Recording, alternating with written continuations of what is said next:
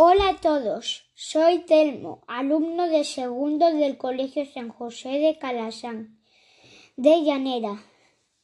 Y como esta semana vamos a dar voz a las mujeres en las artes, os voy a presentar a mi madre, que nos va a contar su experiencia personal y profesional. Hola mamá, ¿cómo estás? Preséntate un poco a mis compañeros. Hola Telmo, pues estoy muy bien y encantada de poder participar de vuestra semana de la, de la mujer en las artes. Me llamo Ana y soy arquitecto técnico. Me llamo Ana y soy arquitecta técnica. Empecemos desde el principio. ¿Cuándo decidiste que querías ser arquitecta técnica? Pues ya lo sabía desde muy pequeña porque me llamaba mucho la atención ver cómo se hacían los edificios. Y hablando con mis padres, me comentaron que había una profesión que se llamaba arquitecto técnico estudiando un poco en la universidad podía colaborar en hacer los edificios. ¿Qué dijo tu familia cuando dijiste que querías estudiar eso? Pues al principio como no me tomaban en serio, pues le pareció bien, pero cuando llegó el momento fue cuando hubo algún problemilla en casa, porque mi madre no quería que me fuera a estudiar fuera de la provincia, quería que siguiera viviendo en casa. Y sin embargo mi padre fue el que me dijo que había que estudiar lo que me gustaba, porque al final era de lo que iba a trabajar y no podía estudiar una cosa que después no me, no me iba a gustar. Entonces. ¿Dónde, ¿Qué asignatura tenías? Pues las asignaturas que tenía, que vosotros conocéis, es matemáticas, dibujo, y después tenía otras asignaturas que se estudian más adelante en el instituto, como física y química.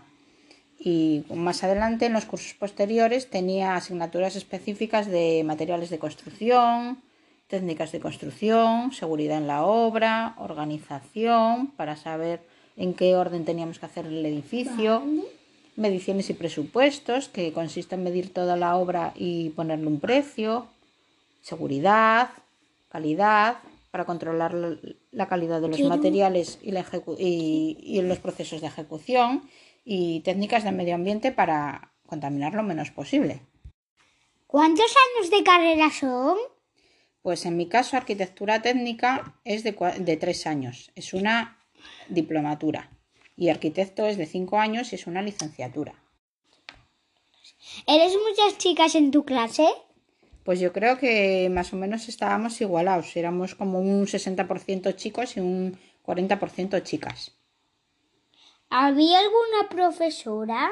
Pues sí, alguna profesora sí había, porque eran sobre todo eh, arquitectas o economistas.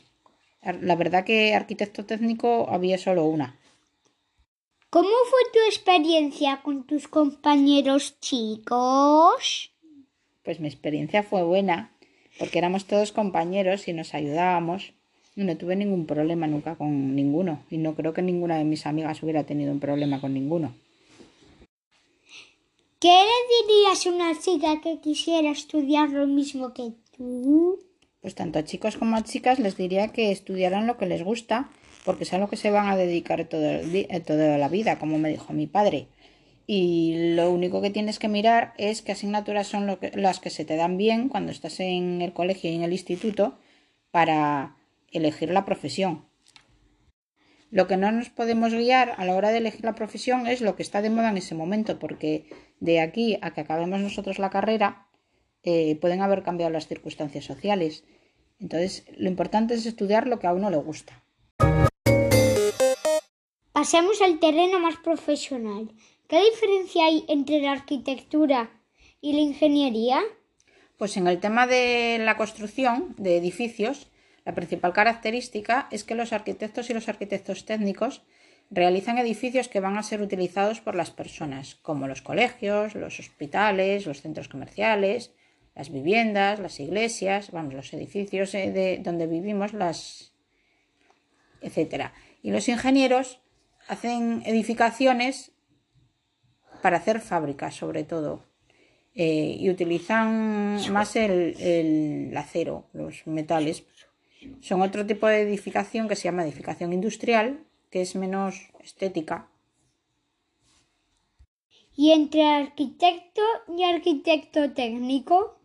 Pues el arquitecto es el que diseña los planos y es una persona que suele ir más elegante a la obra, como podéis ver en las imágenes, y el arquitecto técnico es el que determina el tiempo que va a llevar a hacer la obra, el que calcula el precio que va a costar eh, la obra entera, controla la seguridad, como habíamos hablado, controla la calidad de los materiales y de los procesos de ejecución y controla el tema del medio ambiente, porque en las obras se recicla igual que hacéis en el cole y en casa.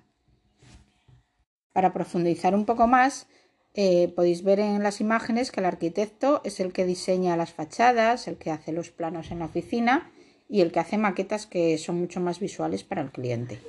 Y el arquitecto técnico, con los planos del arquitecto, controla la obra y controla que los operarios estén haciendo la obra eh, conforme a las especificaciones del arquitecto comprueba obra ejecutada, como podéis ver en la imagen de que está llena de hierros, que es el esqueleto de la obra, y también tiene un trabajo de oficina. Y el trabajo en oficina es un trabajo más habitual para que haya menos distinción entre chicos y chicas. ¿Por qué tú eres arquitecta técnica y no arquitecta? Porque a mí lo que me gusta es realizar la obra no hacer los planos. Me gusta más el trabajo en, en, la misma obra. ¿Dónde puedes trabajar siendo arquitecta técnica? Pues eh, podemos trabajar dando clases en, como funcionario público, haciendo obras, que es lo que a mí más me gusta, eh, controlando la seguridad de todo tipo de obras, controlando la calidad igualmente de todo tipo de obras, tanto de ingeniería como de arquitectura, o como técnico de medio ambiente, controlando que se contamine lo menos posible tanto los materiales como los desechos como las formas de construir. Para que nos hagamos una idea más precisa, ¿cuándo necesitamos llamar a un arquitecto técnico? Pues cuando nos queremos hacer una casa o cuando nuestra casa está enferma, cuando queremos hacer reformas y cuando queremos eh, montar un negocio de oficinas o una tienda, un bar.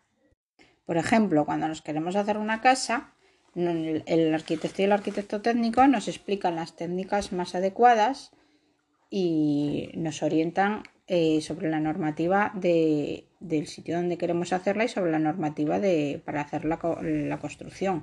Si puede ser de madera, si puede ser con cubierta plana, si puede ser eh, eh, de un piso, de dos pisos.